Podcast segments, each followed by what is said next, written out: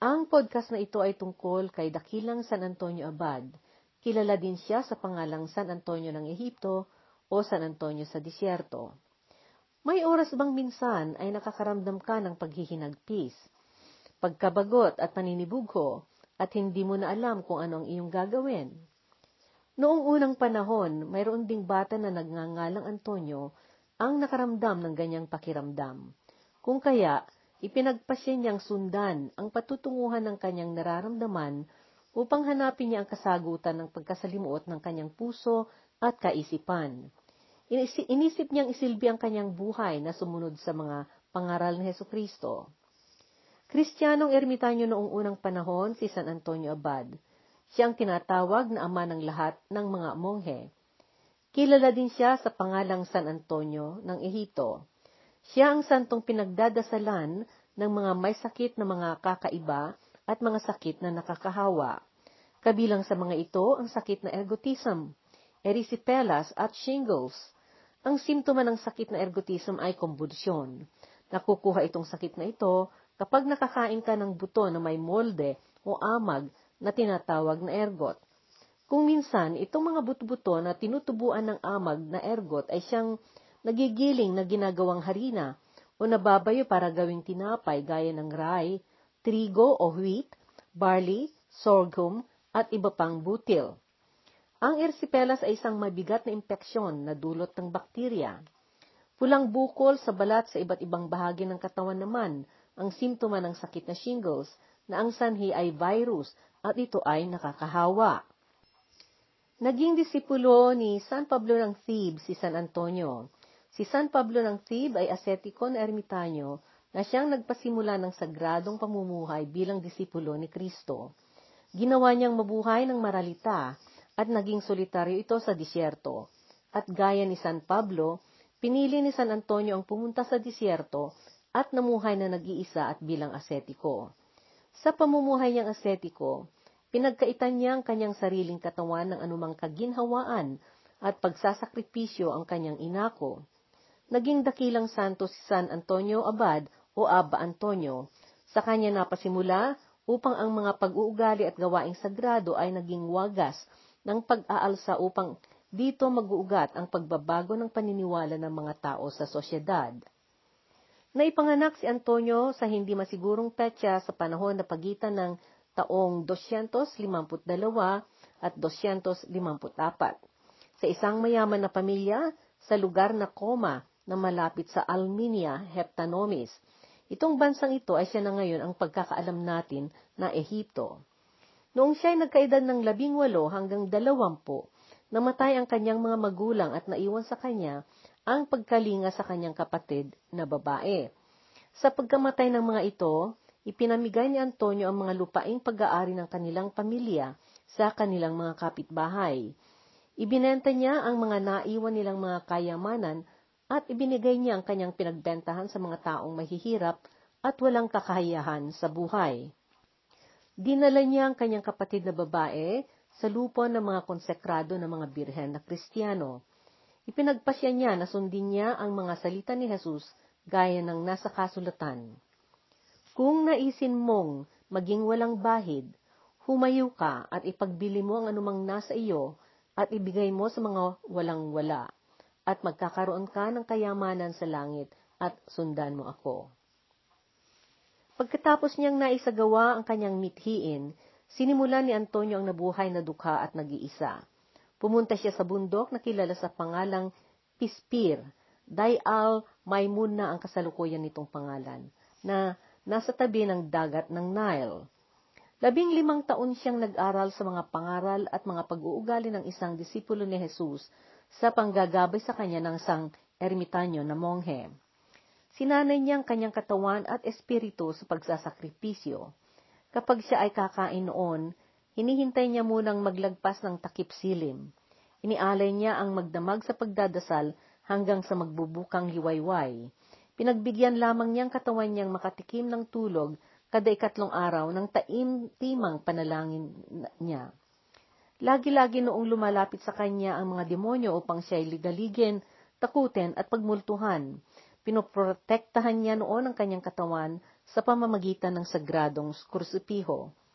Sa kalaunan, nagpakita na naman ang mga demonyo sa kanya at nagpanggap itong isang maliit na figura at nagkunyaring nagpapatalo ito upang tuksuhin si Antonio na magpakalalo at magyabang.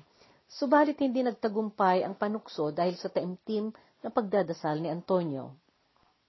Mayroon pang naipamalita noon habang si Antonio ay nasa disyerto na mayroon noong tiyempo na siya ay nagpasto ng mga hayop. Sa kanyang pamamalagi sa disyerto, nagpunta siya sa lugar ng Nitria sa gilid ng kanlurang disyerto o Western Desert. Ito ay nasa kanlurang gilid ng siyudad ng Alexandria sa Ehipto. Pinanatili niya ang maralitang pamumuhay. Tinapay, asin, at tubig lamang ang kanyang ikinabubuhay. Hindi siya tumikim ng karne o sumipsip ng alak. Minsanan lang siya noong kumain sa araw-araw at laging nag-aayuno ng dalawa o hanggat apat na sunod-sunod na araw. Kapag mayroon nung dumarating na tukso na lumilitaw na katamaran, pagkabagot, mapanuksong imahe ng babae, iniiwasan niya ang mga ito sa pamamagitan ng kanyang panalangin. At upang magkaroon siya ng hustong katahimikan, lumayo si Antonio sa mga tao Nagpunta ito upang tumira sa pagitan ng mga puntod sa libingan. Dinadalhan siya noon doon ng isa niyang kaibigan ng pagkain sa naitakdang oras. Noong naroon siyang nag-iisa, may isang gabi na may mga dumating na mga demonyo at nagtangkang pumatay sa kanya. Labis-labis na sinaktan siya ng mga ito. Subalit sa pamamagitan ng Diyos, dumating ang kanyang kaibigan, kinaumagahan ng gabi na siya ay pinagdusang binugbog ng mga demonyo. Nadatnan siya ng kaibigan niya na walang malay at mistulang patay na noon. Inakala ng kaibigan ni Antonio na patay na ito at labis ang sama ng lo- loob nitong naghanda ng paglilibing kay Antonio. Subalit nung dumating ang hating gabi, bumalik ang malay at nabuhayan si Antonio. Hiniling niya sa kaibigan niya na ibalik siya sa sementeryo. Lakas ng kalooban at pwersa ng espiritu ang siyang naging mabisang kalasag noon ni Antonio sa mga masasama sa mga kasukaban, panlin, panlilinlang at pambabaluktot na idinating ng mga nagdamihang alagad ng demonyo. Dumating ang mga ito bilang mga mababangis na mga hayop. Pinipilit noon ng mga demonyo si Antonio na umalis sa kinaroroonan niya sa sementeryo, pero hindi sila nagtagumpay. Masidhi at malakas ang pagtitiwala ni Antonio sa Diyos. Minsan, sinubukan noon ni Antonio ang nagtago sa kuweba upang umiwas sa mga demonyo na sumusunod sa kanya at hindi tumigil na ng uukilkil sa kanya. Subalit marami pa rin mga maliliit na demonyo sa kuweba ang nangagat sa kanya hanggang misto lang siya'y patay na. Kinarga siya ng kanyang disipulo na inilabas doon at pinalibutan ng mga erimat ermitanyo ang kanyang lupaypay ng katawan at sila'y nagluksa. Subalit bumangon, bumangon si Antonio na nabuhay muli at sinabihan niya ang kanyang mga disipulo na ibalik siya muli sa loob ng kuweba na kung saan naroon ang mga maliliit na masasamang engkanto at demonyo. Noong ibinalag siya doon, siya ay sumigaw at tinawag niya ang mga demonyo na agad bumalik doon upang siya ay tuluyan nilang pirapirasuhin patayin. Biglang kumisap ng matinding liwanag at nagtakbuhan ang mga demonyo na lumayas. Alam ni Antonio na iyong matinding liwanag ay nanggaling sa Diyos at siya ay napaiyak. Nasaan ka, o mahal na mahabaging Jesus? Bakit hindi ka nagpakita ng mas maaga na nagpahinto sa mga sakit na aking ipinagdusa? Sumagot ang puong may kapal, Naririto ako, Antonio. Subalit gusto kong masilayan ang iyong pakikipaglaban. Ngayon na hindi mo pinayagang magtagumpay ang kalaban, lagi kitang tutulungan at maihahayag ang iyong pangalan na makikilala sa sanlibutan. Pagkatapos iyong pangitain ni Antonio, Gumaling ito at lalong lumakas ang kanyang espiritu at katawan. Nagkakaedad na siya noon ng 35. Sa edad niyang iyon, pinagpasyahan niyang lisanin lahat ng bagay na may kinalaman sa sosyedad. Nagsosolo siyang lumayo na nagpunta sa malayong tahimik at liblib na disyerto na tinatawag na Pispir, na sa ngayon ay kilala na sa pangalang Del Er Memun. Sa desisyon niya na iyon na mapunta sa malayong disyerto, Nakipag-usap siya muna sa ermitanyo na siyang naging gabay niya sa mga nakaraan. Ito noon ang tungkod ng kanyang masidhing pagnanais na magmunghe at maging disipulo ng dalisay at banal na pamumuhay. Ibinigay ng matandang ermitanyo ang kanyang bendisyon sa kanya, pero dahil sa katandaan na nito, hindi na ito nakasama sa kanya sa disyerto, kung kaya, nag-iisa si Antonio na tumuloy na namuhay ng tahimik sa liblib na disyerto. Sa kanyang pagtungo doon, may mga demonyo na dumating at nanukso sa kanya sa kanyang daanan. Naglagay ang demonyo ng malaking pilak sa gitna ng kanyang madadaanan at sinundan pa ito ng ginto. Subalit hindi pinansin ni Antonio ang mga ito at ipinagpatuloy niya ang naglakbay. Tumira siya sa loob ng isang napag-iwanang kuta ng mga Romano sa disyerto ng dalawampung taon. Sa tanang panahon na iyon, hindi siya nagpakita kahit kanino. Pero meron siyang isang masugid na kaibigan na noon nagpupunta sa kinaroroonan niya ng dalawang beses sa isang taon. At paminsan-minsan noon na may nakakarating doon ng mga banyagang naglalakbay at binabatuhan siya ng supot na pagkain sa ibabaw ng pagkataas-taas na bakod na bato. Unti-unti na ang mga nananampalataya sa kanya ay gumaya rin sa kanya. Lumisan sila sa sosyedad at komunidad, at pumunta rin silang nanirahan sa mga kwebang malapit sa kinaroroonan ni Antonio sa disyerto. Yung iba ay gumawa ng kanilang sariling kubo, at lahat ng mga ito ay nanghingi kay Antonio ng awa na bigyan sila ng banal na payo at gabay. Noong 305, lumabas si Antonio mula sa dalawampung taon niyang pamumuhay na ermitanyo at nakamit niya na noon ang tunay na katahimikan ng espiritu. Inalis ng kanyang mga disipulo at kaibigan ang mga bato na nakahadlang sa pintuan ng kuta na, kanya, na kanyang pinaglagian. Nahiwagaan at malaki ang pagkagulat ng mga nakakita sa kanya dahil hindi siya pumayat kundi siya ay malusog sa katawan at malinaw at magaling sa isip. Hinangaan ng kanyang pananagumpay at di pagkakapatalo sa madaming pagsubok at mahabang paghihirap na kanyang dinanas at ibinalikat. Kung kaya naglaganap ang balita at dinaglaon ay binilang ng mga tao na isang banal at dakilang bayani, si Antonio.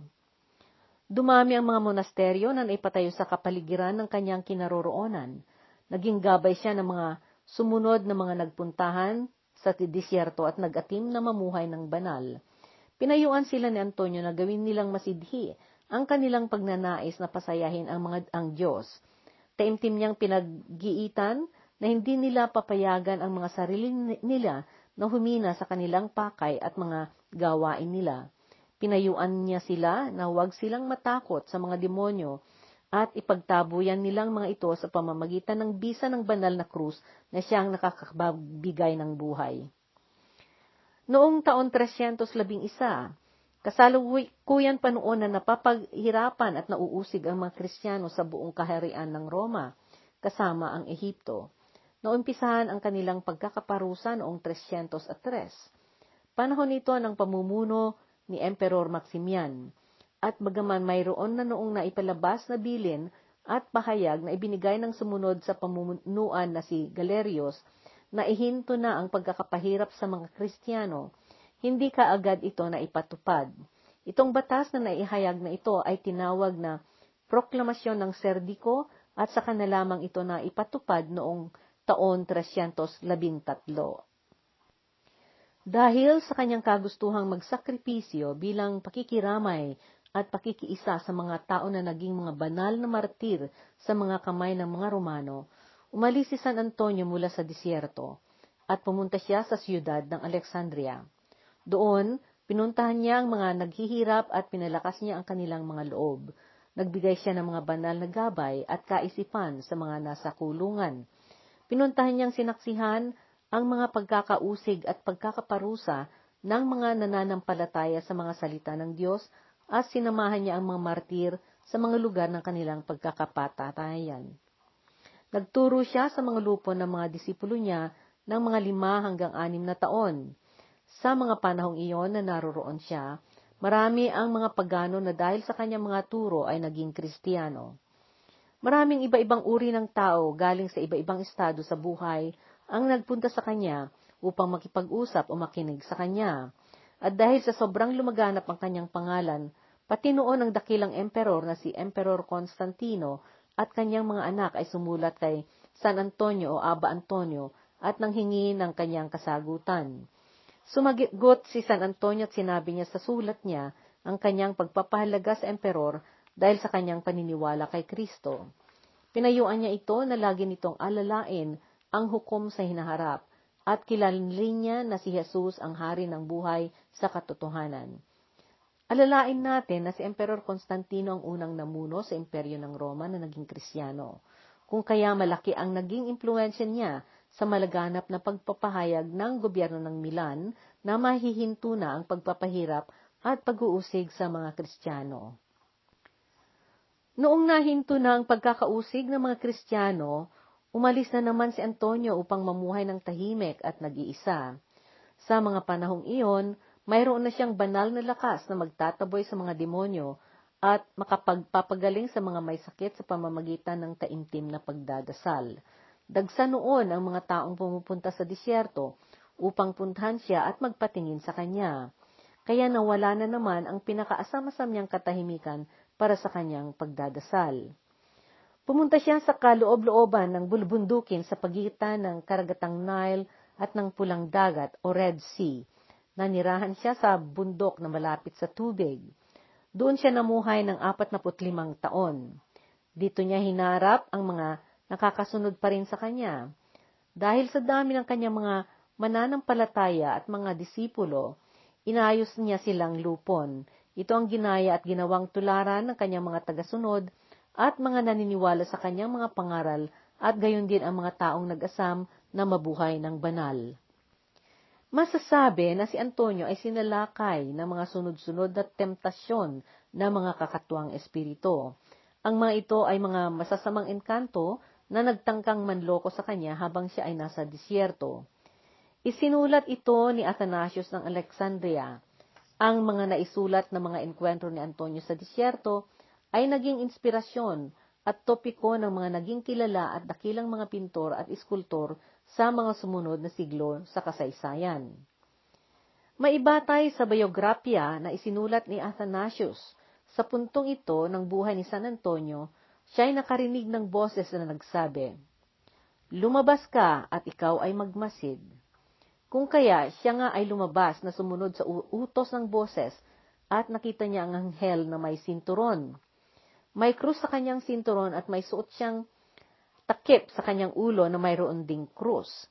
Nakaupo ito na naghahabi ng dahong palaspas. Pagkatapos, tumayo ito, naglumuhod at nanalangin. Pagkapanalangin niya, naupo na naman ito at nagpatuloy na naghabi. Dumating muli sa pandinig ni Antonio ang boses na nagsabi, Antonio, gawon, gawin mo ito at magpahinga ka. Sa ganoon, sinimula ni San Antonio ang gumamit ng kasuotang nakita niyang suot ng anghel at siya man ay naghabi rin ng palaspas. Mula noon, hindi na niya, hindi na siya nawalan muli ng sigla. Inihula ni San Antonio ang pagdating ng pagkakausig na mangyayari laban sa simbahan sa mga sumunod na siglo at gayon din ang paghahari at pamumuno ng mga kontra sa Kristyanismo. Inihula din niya ang darating ding pananagumpay ng simbahan at ang pagbabalik ng pagkadakila nito. Sinabi rin niya ang tungkol sa pagtatapos ng isang tiempo. Noong bumisita si San Macarius sa kanya, Pinagdamit niya ito ng kasuotang-suot niya at hinulaan niya ang kinabukasan nito. Pumasa isip kay San Antonio ang pagtatanong, Poong Diyos, bakit marami ang mga namamatay sa kanilang kabataan, samantalang iyong iba ay nabubuhay ng matagal hanggang sa sila'y tumatanda na ng husto? Bakit mayroong mga maralita at mayroon ding mayayaman? Bakit ang mga taong masasama ay yumayaman samantalang ang mga mabubuting tao ay sila ang nakukulangan. Sa kanyang katanungang iyon, nakarinig siya muli ng boses na nagsabi, Antonio, ituon mo ang iyong paningin sa sarili mo. Ang mga bagay-bagay ay naitakda ayon sa pasya ng Diyos at hindi naaadya sa ikabubuti mo ang mga alam tungkol sa mga ito. Sinabi ni Abba Antonio sa isang monghe na sumunod sa lahat ng kanyang mga pangaral siya si Abba Pullman. Ito ang dakilang gawain ng tao, ang patuloy na pag-amin sa sala ng kanyang sariling pagkakasala sa harap ng Diyos at ang aasa na mayroong darating na pagsubok na tukso hanggang sa kanyang huling hininga. Sinumang hindi nakaranas ng tukso ay hindi makakapasok sa kaharian ng Diyos kung walang tentasyon, walang sinumang mailigtas dugtong niya. Kung ganoon, ano ang kailangan kong gawin, Aba? Tinanong ni Abba Pullman. Ang sabi ng matandang Aba sa kanya, Huwag mong asahan ang sarili mong batas ng kabutihan. Huwag kang magligalig sa nakaraan, subalit pangasiwaan mo ang iyong dila at ang iyong bituka. Isang araw, may mga matatandang monghe na pumunta kay Aba Antonio. Kasama nila noon ang isang batang aba na si Aba Josep. Ginusto ng matandang aba noon na pakiramdaman sila. Nagbungkahi siya ng isang banal na, na habilin na pag-isipan. Inumpisahan niya sa pinakabata ang nagtanong kung ano ang kututuruan nung naisulat. Isa-isa ang mga monghe na nagbigay ng kanyang kuro-kuro at kaisipan tungkol doon. At sa bawat isa sa kanila, ang sagot ni Aba Antonio ay, Hindi mo naintindihan. Kahuli-hulian niyang tinanong si Aba Josep, Paano mo maipaliwanag ang naisulat na iyan, aniya? Hindi ko alam, Aba, ang sagot ni Aba Josep. Sa pag-amin na iyon ng Aba, sumagot si Aba Antonio. Totoo na nahanap ni Aba Josep ang daan dahil sinabi niya na hindi niya alam. Isa sa mga Aba ang nanghiling kay Aba Antonio, Ipagdasal niyo ako. Sumagot si Aba Antonio at sinabi niya, Mawawalan ako ng pagkaawa sa iyo, at pati Diyos ay mawawalan ng awa sa iyo kung sa sarili mo ay hindi ka magsikap at hindi ka magdasal sa Diyos.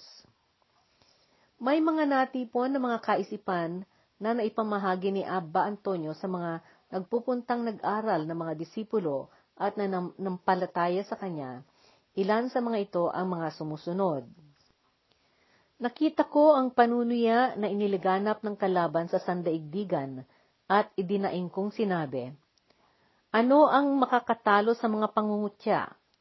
At sa tanong ko, may narinig akong boses na nagsabi sa akin, pagpapakumbaba. Itong buhay at kamatayan natin ay nasa mga kaparis nating tao. Kapag maaakit natin ang ating kapatid, naakit din natin ang Diyos. Subalit kapag guguluhin natin ang ating kapatid, nagkasala na tayo kay Kristo. Hindi pinapayagan ng Diyos na parehong himagsik at tukso ang nasa henerasyon na ito ang gaya rin ng mga nakaraan, dahil mas humina na ang tao ngayon at hindi sila nakakahigit sa pagtitiis. Minsan, may nagtitipon-tipon noon na mga monghe na pupunta kay Aba Antonio upang makipag-usap. Nanggaling sila sa lugar na Cities. Ito ay isang kapatagan sa kanlurang bahagi ng dagat na Nile. Noong sumakay sila ng bangka papunta roon, mayroon silang natagpo ang matanda na gusto rin niyang pumunta doon. Hindi kilala ng mga monghe ang nasabing matanda. Nangagsiupod sila sa bangka at dinaglaon, ay salisihan silang nagkukwento tungkol sa mga aba, ang banal na libro, at tungkol sa kanya-kanyang mga ginagawa nilang mga trabaho. Samantala, nanatiling tahimik lamang ang matanda.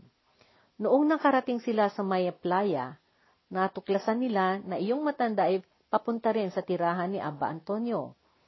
Noong nakarating sila, sinabi ni Abba Antonio sa kanila, Natuklasan ninyo itong matanda na mabuting kasama ninyo sa paglalakbay?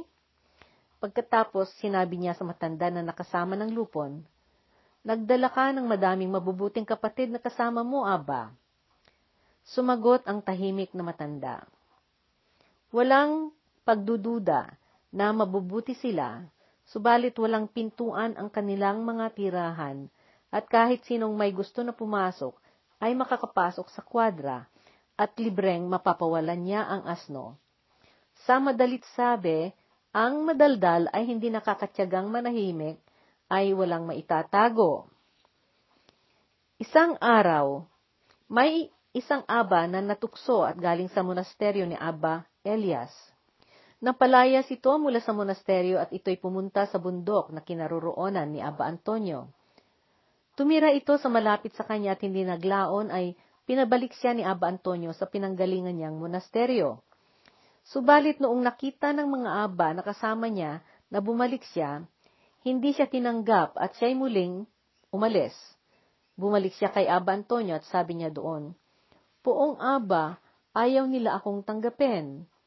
Sa ganoon, gumawa ng sulat si Aba Antonio para sa monasteryo at ang sabi niya doon, May isang bangka na nasiraan sa gitnang dagat at nawala niya ang kanyang daladala. Nagdusa siya at nagsikap siyang makarating sa playa, subalit gusto ninyong itapon sa dagat itong nakahanap ng matatag na sadsaran. Noong nalaman ng mga monghe na si Aba Antonio ang nagpadala sa monghe ito sa kanila, agad-agad nilang tinanggap ito. Dumating ang panahon na nagpunta si San Antonio sa disyerto upang hanapin niya si San Pablo ng Thebe. Si San Pablo ang kauna-unahang ermitanyo na kristyano na pumuntang manirahan at namuhay ng nag-isa sa disyerto. Tumira siya sa isang kuweba sa malapit sa isang balon na may malinaw na tubig at may mga puno ng palaspas na siyang pinagkukuhanan niya ng ginagawa niyang kasuutan noon. Iyon din ang pinagkukuhanan niya ng kanyang mga kain bago dumating ang uwak na araw-araw noon na nagdadala sa kanya ng kalahating tinapay. Sa mga panahong iyon, si San Pablo ay may edad ng isang daan at labing tatlo, at si San Antonio naman ay siyam na po. Nakatira noon si San Antonio sa isang bahagi ng disyerto na liblib at tahimik. Isang gabi, na ipanaginip sa kanya na may isang ermitanyo na nakakamit na ng kabanalan sa kanyang pagkabuhay. Nakaramdam ng kakatuwang pagnanais si San Antonio na hanapin niya kung nasaan sa disyerto ang nasabing banal na ermitanyo. Kaya sa sumunod na umaga, pagkabangon niya, nagsumikap siyang lumabas na nagtungkod at nagpasyang umalis at maglakbay sa disyerto kahit pa noon ay walang direksyon ang kanyang patutunguhan. Malakas ang kanyang paniniwala at pagnanais na kailangan niyang magpatuloy na lumakad dahil pakiramdam niya noon ay mayroon at basta mayroong darating na gabay ng Diyos para sa kanya. Sumikat ang araw at dumating ang matinding init ng katanghalian, subalit hindi niya inintindi ito. Sa gitna ng matinding araw, hindi nagbago ang tindi ng kanyang paniniwala sa naiparamdam sa kanya. Hindi siya nagduda sa lakas ng kanyang panalangin na hindi siya pababayaan ng Diyos at mayroong darating na tutulong sa kanya. Sa kanyang nadaanan, dalawang beses siyang nakasalubong ng kakatwang nilalang. Isang tao ang kalahating katawan ay kabayo o sentauro, ang una niyang nakasalubong. Ang pangalawa niyang nakaenkwentro ay isang nilalang na may tainga at buntot ng kabayo, isang satiro. Mayroon siyang nakatungong nguso, may sungay sa kanyang noo at paang kambing ng kanyang mga paa. Ito ang nag-alok sa kanya ng prutas. Noong tinanong ni San Antonio kung sino sila, iyong taong kabayo ay nagsalita ng hindi maintindihang salita. Itinuro nito ang direksyon bago ito tumayong papalayo at parang usok na naglaho. Iyong pangalawang nilalang ay, nagsabi, Isa akong patay na katawang mortal, na nilalang at isa sa mga nakatira sa disyerto. Iginagalang ako ng mga tao bilang isang mapusok na Diyos na engkanto at nagkakagusto sa tao. Pinadala ako ng tribo ng pinanggalingan ko. Hiling namin sa iyo na ihingi kami ng awa sa iyong Diyos dahil kami man nalaman namin tungkol sa Diyos na dumating minsan at nagligtas sa mundo at lumaganap ang kanyang mga salita sa buong daigdig. Noong narinig niya iyon, Natuwa ng husto si San Antonio sa gloria ng Diyos, subalit bigla din siyang nakaramdam ng kalungkutan noon. Kanyang naisip at naalala ang siyudad ng Alexandria.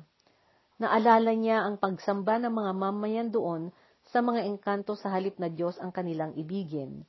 Nakaramdam siya ng labis na lungkot dahil hindi sila kundi ito pang isang kakatwang nilalang na hayop na nasa harapan niya ang nakapagsalita ng nararapat tungkol kay Kristo. Iyong itinuro sa kanyang daan ay papunta sa isang bahagi ng disyerto na may mga nakakalat na tumutubong mga halaman. Ipinagpatuloy niya ang naglakad hanggang sa natagpuan niyang kuweba kung saan ay sinalubong siya ni San Pablo na ermitanyo. Bitnati nila ang isa't isa. Ibinahagi nila sa isa't isa ang banal na pagkain ng Espiritu at bendisyon. Nag-usap at nagkasama sila ng isang araw at isang gabi. Pagkaraan noon, Muling bumisita si San Antonio, naratnan niya noon na si San Pablo ay patay na. Sinuotan niya ang katawan ni San Pablo ng damit na ibinigay sa kanya ni Athanasius ng Alexandria. Inilibing niya ang bangkay ng santo sa tulong ng dalawang leon na naghukay ng libingan. Pagkatapos noon ay bumalik si San Antonio sa monasteryo. Dala niya ang damit ni San Pablo na nahabian ng dahon ng palaspas. Ganoon na lamang ang paggalang at pagpapahalaga ni San Antonio sa mga kasuutang iyon ni San Pablo at ginamit niya iyon ng dalawang beses lamang kada taon. Minsan sa Pasko ng muling pagkabuhay o resurreksyon at ang isa ay sa banal na araw ng Espiritu Santo. Noong naramdaman na ni San Antonio na malapit na siyang mamatay, ipinahayag niya sa kanyang mga disipulo na malapit na siyang mawala sa piling ng mga ito. Naghabilin siya sa kanila na ipagpatuloy nila ang hindi mapalihis sa pagkadalisay ng kanilang paniniwala. Pinayuhan niya na sila ay iwasan nila ang mga sumalungat sa paniniwala at huwag nilang kaligtaan ang mga banal na pakikibaka. Naghabilin siya sa kanyang mga disipulo na ibigay ang kanyang tungkod kay Makaryo ng Ehipto. Mapapapunta ang kanyang balabal na balat ng tupa kay Athanasius ng Alexandria, at iyong isa niyang manto ay kay Serapio ng Sismuis sa kanyang, na kanyang disipulo. Sinabihan din niya ang dalawa sa mga disipulo na kasama niya sa mga huling labing taon ng kanyang buhay na ilibing ang kanyang katawan sa disyerto at hindi sa Alexandria Namatay si San Antonio noong 17 ng Enero, taon 356, sa monasteryo ng Dair Marie Antonios na malapit sa Pulang Dagat o Red Sea. Nagkakaedad na noon si San Antonio ng isang daan at limang taon, at gaya ng kanyang inihaybilin, inilibing siya ng kanyang mga disipulo sa isang lihim na lugar sa disyerto na walang marka o pakakatandaan. Tungkol sa monasteryo ni San Antonio, Maalala na si Athanasius ng Alexandria ang pinagbigyan ni San Antonio o Aba Antonio ng kanyang manto na balat ng tupa. Si Athanasius din ang sumulat ng biografya ni Aba Antonio ng Ehipto o San Antonio Abad. Itong sinulat ang nagpatibay sa konsepto ng monasteryo kristiyano. Noong taon 544, na ilipat ang relika ni San Antonio doon sa Alexandria. Noong ikapitong siglo, Nailipat na naman ito sa Constantinople. Sa pagitan ng unang milenya at 1100, nailipat ang mga relikang ito sa isang simbahan sa malapit sa Vienna. Noong taon 1500, dinala ito sa simbahan sa San Julian, sa bayan ng Arle, sa Pransya. Mayroon noong naitayong monasteryo si San Antonio ng Ehipto, ang Dermar Antonio, sa silangang bahagi ng disyerto ng Sahara sa Ehipto. Ito ay nasa ilalim ng Diocese ng Coptic Orthodox na simbahan ng Alexandria. Naipatayo ito sa looban ng bundok na may, sa may pulang dagat na nasa malapit sa lugar ng Hurghada. Naisagawa ang mga unang bahagi nito ng mga ilang taon pagkatapos na namatay si San Antonio. Mula noong naipatayo ito, ilang beses din itong sinalakay ng mga naglalakbay ng mga tulisan ng disyerto. Marami ang mga dokumentong sinulat at mga larawan ang nawala at nasira. Noong 1454 or 1554, nagpatayo ang mga monghe ng matibay na pader sa paligid nito bilang proteksyon. Sa kasalukuyan, itong monasteryong ito ay mistulan ng isang bayan, ang mga katangian nito at sa kalaki niya. Ito ay nasa mga tatlong daan at tatlumput apat na kilometro mula sa timog silangan ng Cairo ang pangunahing siyudad ng Ehipto. At sa ngayon, ang modernong monasteryo ay may, mayroong hardin, gilingan ng mga butil, paggawaan ng tinapay at limang simbahan. Mayroon itong biblioteka na kinaimbakan ng mahigit na 1,800 at 63 na mga libro at koleksyon ng mga mahalagang lumang manuskrito. Iyong kuweba doon na tinirhan ni San Antonio ay dalawang kilometro ang layo nito mula sa monasteryo. Maliit na butas ito sa pagitan ng mga bato at malapit sa timog na bahagi ng bundok Galala. Maari itong akyatin ng mga bumibisita na dadaan sa palikulikong hagdan mula sa monasteryo hanggang sa kuweba sa loob ng isang oras. Araw-araw na tumatanggap ang monasteryo ng mga pumupunta doon na bibisita. Pero kapag panahon ng Adventa, mula ika-apat na linggo bago magpasko hanggang ika-24 ng Disyembre at mahal na araw, ang araw ng pagbibisita ay biyernes, sabado at linggo lamang. Dito nagtatapos ang podcast na ito tungkol kay Aba Antonio o San Antonio Abad ng Ehipto.